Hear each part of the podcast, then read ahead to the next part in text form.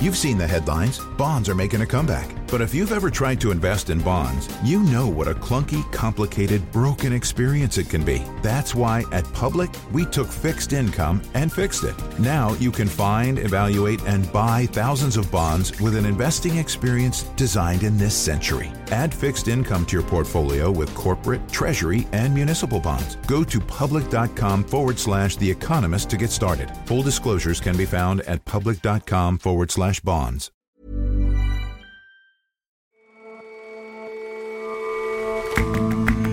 Hello and welcome to The Intelligence from The Economist. Today from London, I'm your host, Jason Palmer. Every weekday, we provide a fresh perspective on the events shaping your world. The cartoonist Charles Schulz would have been 100 this year, but his most famous creation, the comic strip Peanuts, of course, carries on. We consider how Peanuts serves as a seemingly innocuous window into brutal human nature. And because it's that time of year, we take a look at A Charlie Brown Christmas, the first time Peanuts characters moved off the page and onto screens. But we also take a listen.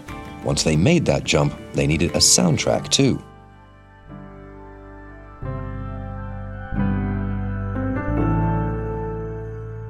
First up, though,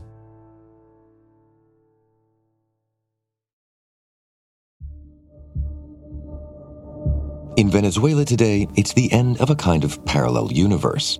La propuesta sería la eliminación de todo el gobierno interino, a excepción de tres instancias que nos consideramos son necesarias. The country's opposition parties voted strongly in favor of elimination of the entire interim government. That would put an end to the run of self appointed interim president Juan Guaido. Back in 2019, Nicolas Maduro claimed to have won a general election and was duly sworn in.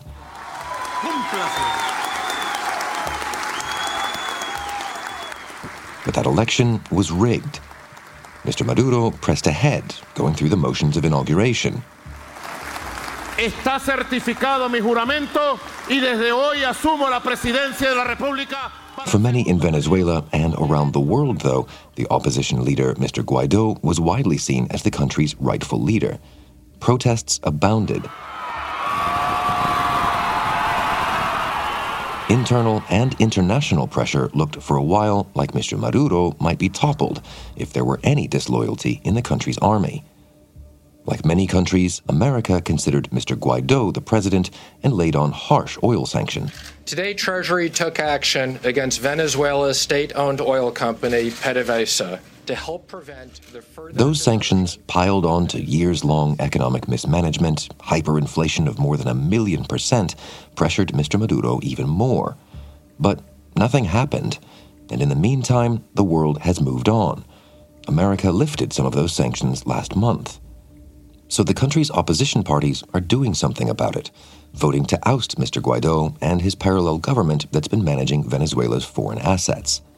And all told, Mr. Maduro, by simply staying put, is coming in from the cold. Well, Maduro potentially is going to be the beneficiary of a sort of geopolitical accident. Stephen Gibbs writes about Venezuela for The Economist. The combination of a leftward shift in Latin American politics and also the war in Ukraine means that here he is sitting in a slightly more friendly environment and also sitting on a whole lot of oil, which makes the opportunity of Venezuela more attractive suddenly. Well, let's take a step back to the last time we spoke with you and, and the position that Mr. Maduro found himself in then. Well, if we go back three years to 2019, things were very different and very difficult for President Maduro. There was a serious movement uh, led by the opposition, backed by millions of Venezuelans on the street to try and oust him from power. This was supported by the United States, most of the major economies in Latin America, most nations of the Western world, who recognized the opposition leader Juan Guaido, who was the head of the National Assembly, as the rightful president of Venezuela. The reason they did that is that in 2018, Maduro had rigged an election. So he was sitting there in power in 2019 with a whole lot of the world saying he was doing so illegally. And there was this attempt to bring about a sort of velvet revolution, a peaceful revolution where the army would suddenly go behind Juan Guaido and Maduro would be off on a plane somewhere, and that would be that. Now, of course, none of that happened. There were protests, there was a lot of support for Juan Guaido, but the key institutions of Venezuela, particularly the army, stuck with Maduro. So the plan failed. And now Maduro is in a very different situation. So, what has changed about his, his position more recently? Well, several things. One is in Latin America, there has been a leftward shift in politics. That's made the whole region much more welcoming to President Maduro. Also, we've got the war in Ukraine, which has caused serious problems to the world's energy supplies. And here is Venezuela with 18% of the world's proven oil reserves, more than any other country. And so that makes Venezuela, even if it's led by President Maduro, a more attractive place for uh, various world governments. So it's been a geopolitical shift, a sort of one that Maduro really had nothing to do with, but suddenly makes him a more interesting person to talk to, and there's more of a desire amongst many countries to make him a little less of a pariah. Of course, also the other key shift is there's been a change since 2019 in the US administration. You have uh, President Biden rather than President Trump, who took a sort of maximalist approach towards Venezuela, and the first priority was get rid of President Maduro. President Biden has taken a different approach, and because of this geopolitical shift, it's easier for him to do so. So, what does that new openness to Venezuela mean in practical terms? So, what we've seen this year is actually two visits by envoys from the Biden administration. And really, the deal that the Biden administration and the international community has been offering to Maduro is if you talk to the opposition, then we can do various things. We can start getting some of those US sanctions lifted. The key one being a major sanctioning of PDVSA, the Venezuelan state oil company. And that's what happened. Over the weekend of the 26th of November, the opposition and the Maduro side met in Mexico, and simultaneously, the US government said, right, we will start lifting sanctions. And what they did is they've allowed Chevron, the US oil giant, to start pumping oil and exporting it to the US. Chevron has been in Venezuela throughout all of this, but since those sanctions were imposed in 2019, it's been really something of a sort of ghost operation, just ticking over, waiting for those sanctions to be lifted. And that's what we've seen happen now. So, notwithstanding the shift to left leaning governments in the region, what's really saving Venezuela, Mr. Maduro himself, then, is that it's sitting on this big pile of oil. Oh, yes. I think that's a big lure for people to talk to him. But we have to sort of put a caveat on this. When the Chevron announcement came, you know, there was a feeling this was a huge geopolitical shift. It, the sort of war was over with Venezuela. Maduro had got away with it. US and world markets were going to get a whole lot of oil from Venezuela. It doesn't really work like that because you have to understand that PDVSA, the state oil company, is extremely run down. We're looking at decades of underinvestment and corruption and various other problems. So it's a sort of shadow of its former self. And even if you get a whole lot of investment, you know, the way the oil industry works, that doesn't mean you suddenly get a whole lot of oil. The experts here say that with the Chevron arrangement and with possible sanctions release on other foreign companies, the production of Venezuela could go up by sort of 0.3 or 0.4 percent, or the equivalent of 0.3 or 0.4 percent of global oil production. So it's a total drop in the ocean but the, the, the sort of negotiations you've described have linked that oil, however available it is, to him speaking to the opposition. What, what are the political implications of, of all of this?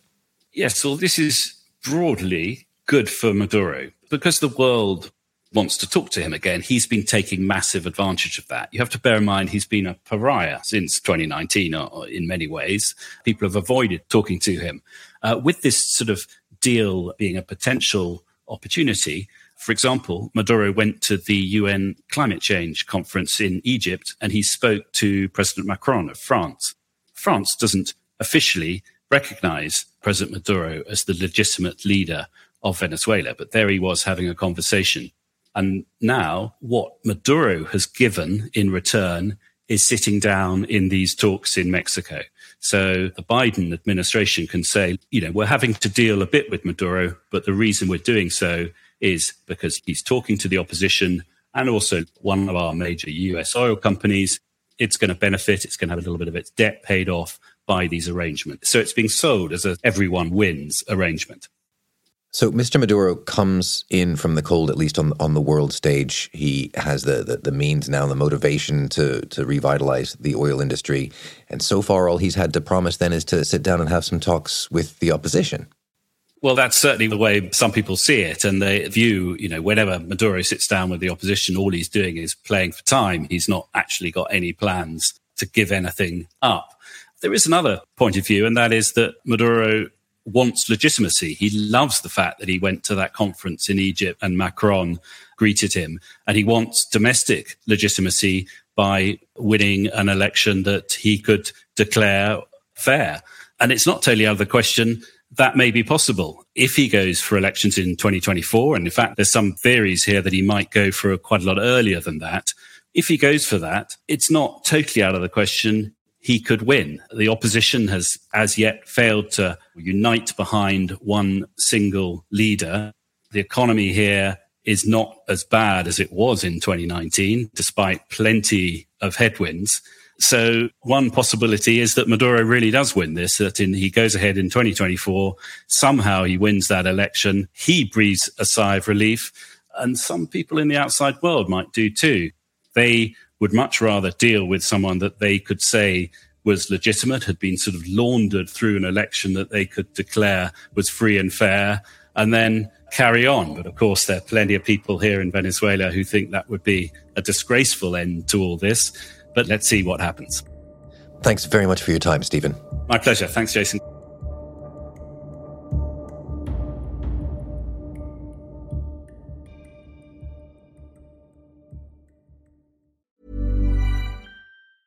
You've seen the headlines. Bonds are making a comeback. But if you've ever tried to invest in bonds, you know what a clunky, complicated, broken experience it can be. That's why at Public, we took fixed income and fixed it. Now you can find, evaluate, and buy thousands of bonds with an investing experience designed in this century. Add fixed income to your portfolio with corporate, treasury, and municipal bonds. Go to public.com forward slash The Economist to get started. Full disclosures can be found at public.com forward slash bonds.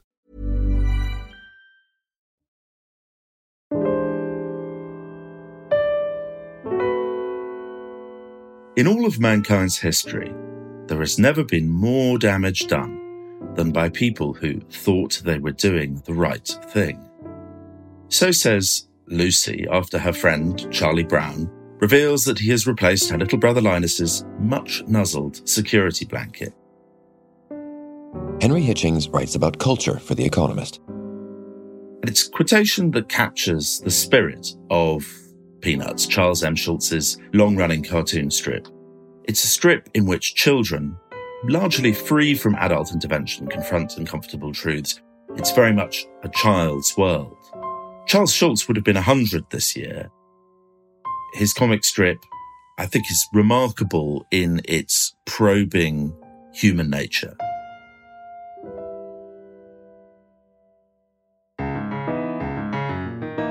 I think the thing which really strikes me about Peanuts is it's bleak. And when I was a child, I didn't really tune into that. I couldn't see what was funny about it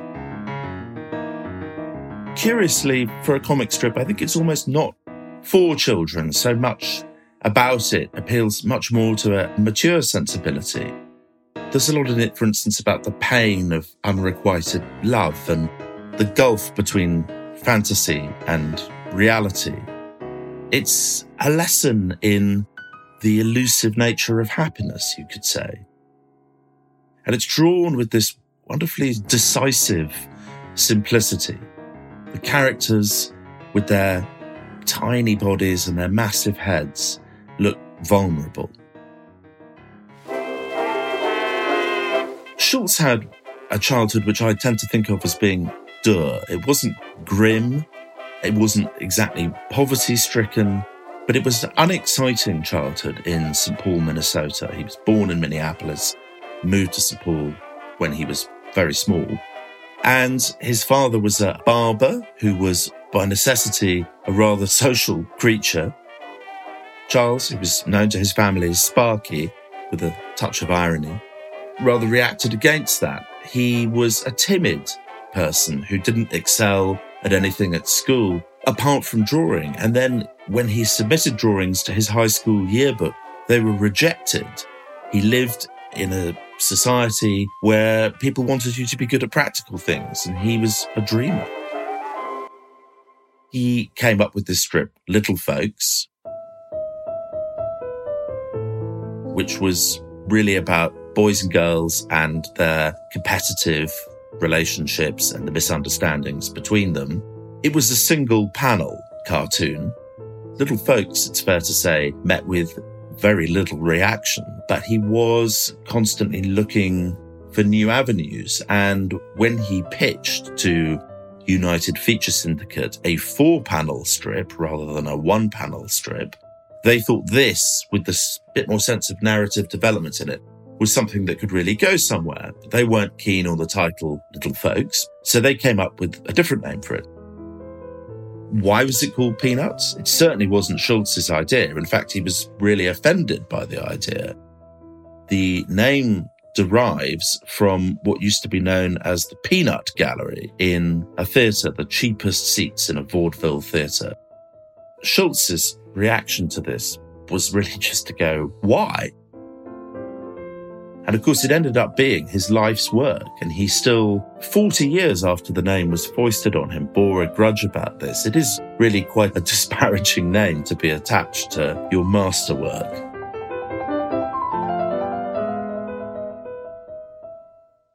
Of the human characters in Peanuts, the most famous is Charlie Brown, who you could say is Charles Schulz's alter ego, although really everybody in the strip embodies some characteristic of him and some characteristic of humanity at large. Charlie Brown is a hapless figure who pickles in self doubt and yet has this remarkable will to succeed. He's always being knocked down and he's always getting up again. Linus, famous for his comfort blanket, his security blanket, is a philosophically minded, sensitive boy who experiences loneliness and isolation, but comes up with philosophical answers to those problems. Schroeder, child piano prodigy, obsessed with Beethoven. There's an occasion when the bust of Beethoven that sits on top of his miniature piano gets smashed and he simply goes to the cupboard, which turns out to be full of busts. That's the level of his obsession. And the point about Schroeder is that he's isolated by that obsession. One of the most memorable characters is Lucy, Linus's sister, probably most famous for the fact that she runs what looks like a lemonade stand, but is actually a psychiatric clinic. Uh, although she really only has one remedy, which is to say to the other characters, snap out of it. Of course, Schulz's most famous creation isn't a child, but a dog, Snoopy. Snoopy is a fantasist. He entertains all these dreams which come to nothing. He thinks of himself as a novelist, but he can't attract the interest of a publisher. He frequently imagines being a British wartime flying ace, but he always gets shot down. And yet, he's constantly this sunny, loyal presence.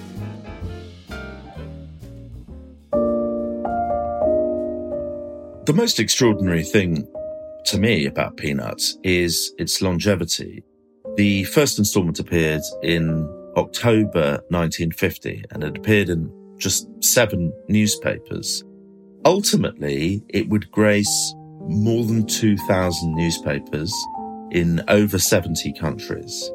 Schulz drew 17,898 of these strips the last of which appeared, in fact, the day after he died in February of 2000. So it's a massive body of work.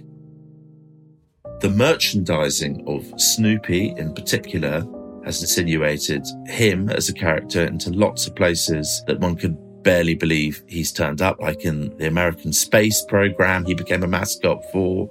But at the same time, Schulz was a keen student of human nature, and a lot of the psychological truths that he accesses in Peanuts are profound. He brought into a mainstream space a lot of quite novel and bold realizations about how we relate to other people, how we relate to ourselves, under the guise of producing something ostensibly funny, he produced something that's actually psychologically profound.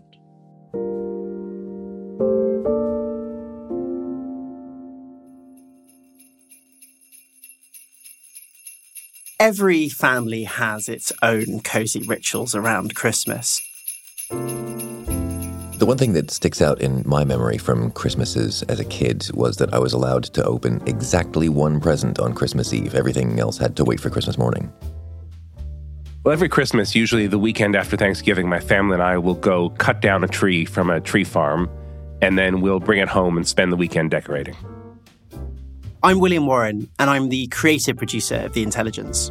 My family, like many other British families, spend most Christmases watching the animated classic The Snowman. It's the story of a magical snowman who comes to life and takes a child flying across the woodlands only to melt tragically the next day. Illustrator Raymond Briggs' tale of wonder and loss was made our own because we had a really rare VHS version, which was introduced by David Bowie as the boy. This attic's full of memories for me. We spent all our summers by the seaside, and in winter, at home, by the fire. While The Snowman is essential viewing in Britain, in other parts of the world, they have their own television based traditions. We didn't really watch the live action classics like Miracle on 34th Street or It's a Wonderful Life, but definitely watched the animated stuff, the Charlie Brown Christmas special, and in particular the Rudolph the Red-Nosed Reindeer stop motion animation one. Well, I didn't celebrate Christmas at all until I met Elisa, who's my wife, when I was 25 years old. Watching Charlie Brown Christmas was really my only connection to the holiday. I remember it very fondly. And even now, the soundtrack is still in steady rotation in our house. And my kids and I usually watch it together at least once a season. The 1965 special, A Charlie Brown Christmas, is beloved by many Americans, and it's still broadcast every Christmas. Its appeal is obvious. It's full of charming, simple animation that captures the childhood naivety of anticipating Christmas. But what makes it stand out for me is the music.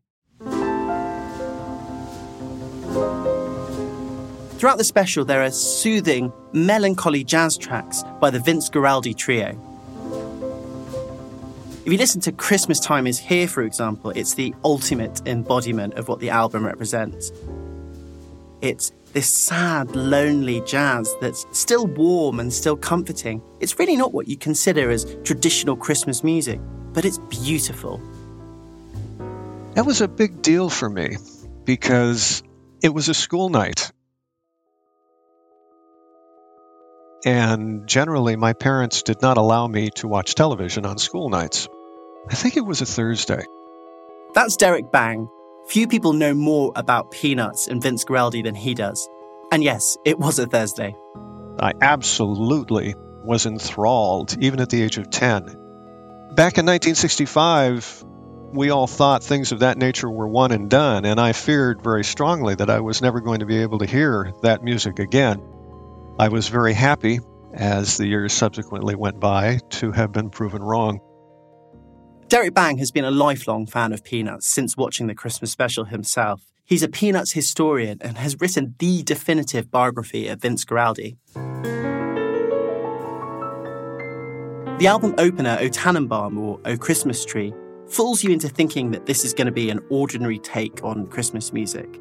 But after only a little short introduction, Guaraldi's swinging jazz kicks in. The take has the coziness of a warm winter fireplace to it.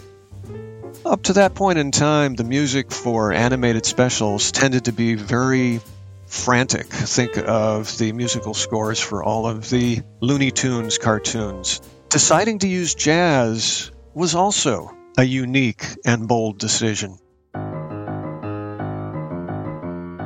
Fans of the Charlie Brown Christmas specials will immediately associate the buoyant track Linus and Lucy as the de facto theme of the franchise. But how on earth did a star of Latin jazz come to score a children's programme? To answer that, we need to find out how Charlie Brown made it to television in the first place. Director producer Lee Mendelson developed a primetime TV special on the man he considered the greatest baseball player of all time, Willie Mays. Trying to figure out what to do next, Mendelson suddenly had an inspiration. Having devoted a show to the greatest baseball player of all time, wouldn't it be interesting now to focus on the worst baseball player of all time? And who would that be? Charlie Brown, of course. While many would associate the 1960s with rock music, whether it's the dulcet but fiery folk rock of Bob Dylan or the sex appeal of the Beatles and the British invasion, there was another musical invasion happening bossa nova. Tracks like The Girl from Ipanema by Gilberto and Getz brought cool to cosmopolitan dinner parties. Producer Mendelson really wanted to capture that for his animation. The themes of bossa nova really work well with Charlie Brown too. The music's soft sophistication matches the children's extraordinarily adult woes. On a surface level, bossa nova is all about relaxing rhythms, but it's actually undercut by a hidden sadness. The Girl from Ipanema itself is a mellow song that's about intense loneliness. Guaraldi, who only the year before had actually covered the track himself, was a perfect fit. But he wasn't the first choice. Mendelson wanted jazz, even though Schulz preferred classical music. Mendelson first approached Dave Brubeck, who thanked him for the suggestion but begged off, saying he had too much work. And then one fateful day, as Mendelson was driving across the Golden Gate Bridge, he was listening to the local jazz radio station, and what should he hear but Cast Your Fate to the Wind? As the saying goes, the rest was history. And history indeed was made. Guaraldi went on to go and score the documentary. He penned wandering jazz tracks like Oh, Good Grief. However, the Charlie Brown documentary itself never actually aired, although Charlie Brown himself was given a second chance to appear on the television. The Coca Cola Company saw the potential of advertising next to feel good Christmas TV hits. Rudolph the Red-Nosed Reindeer, for example, had been a great success after being sponsored by Timex watches.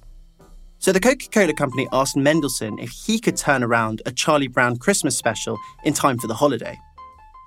Because they were short on time, much of the music from the documentary was ported over to the Christmas special.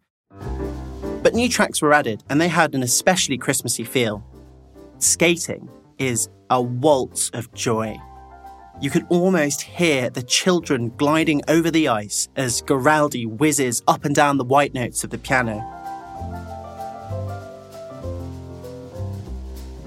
But it wasn't just Guaraldi and his trio that made the music special the child actors had a role to play too. Up to that point in time, characters in animated shows, even if they were children or funny animals, were always voiced by adults. Mendelson wanted his kid characters to be voiced by children. Unprecedented.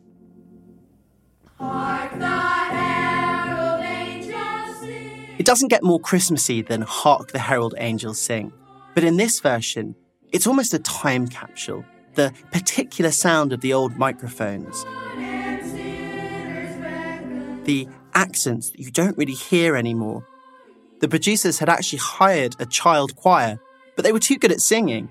So instead, they decided to get the child choir to blare out the words, and you can hear many of them are singing out of time. But that's where the charm lies. Another track that uses the innocent, angelic children's voices is My Little Drum. The chugging drums are still and anticipatory at the same time. It's really haunting. Guaraldi kept making music for the shows until his sudden death in 1976. He was just 47. There's no question that Guaraldi did not receive the recognition that he deserved, both during his lifetime and during the first couple of decades after he died. There was still this notion, and I think a lot of people still think this today, that you have to be starving in a garret if you're going to be a successful artist. Otherwise, you've sold out. While Guaraldi has never received the acclaim that many of the jazz greats do, there's been something of a revival of interest in his music lately. The soundtrack to A Charlie Brown Christmas is actually one of the best selling jazz albums of all time. Depending on who you ask, it's either behind or ahead of Kind of Blue by Miles Davis. This year, a new super deluxe edition is being released.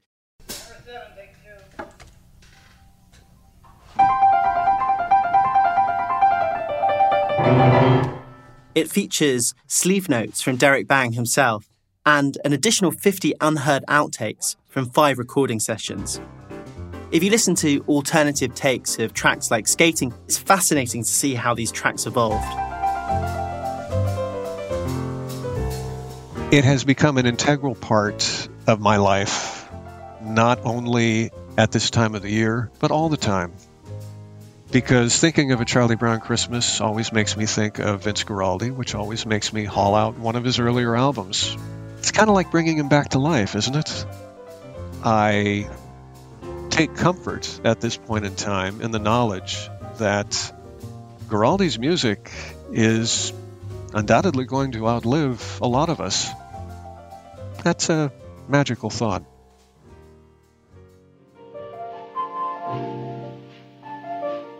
I think there must be something wrong with me, Linus. Christmas is coming, but I'm not happy. I don't feel the way I'm supposed to feel. So, if like Charlie Brown this Christmas, you're feeling blue, I'd highly recommend gathering your family around the television and rediscovering the true meaning of Christmas with Charlie, Guaraldi, and the gang.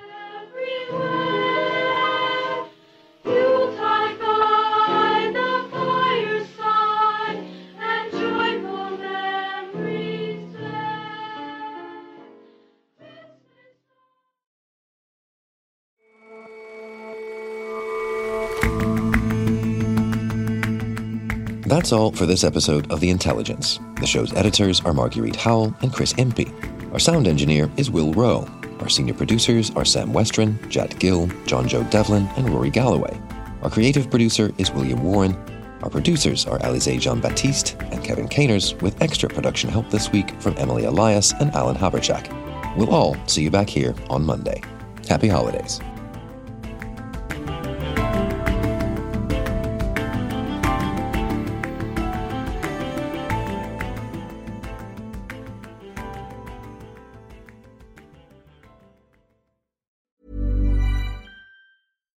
Navigate an ever changing landscape with global insights and market intelligence from the Economist Intelligence Unit.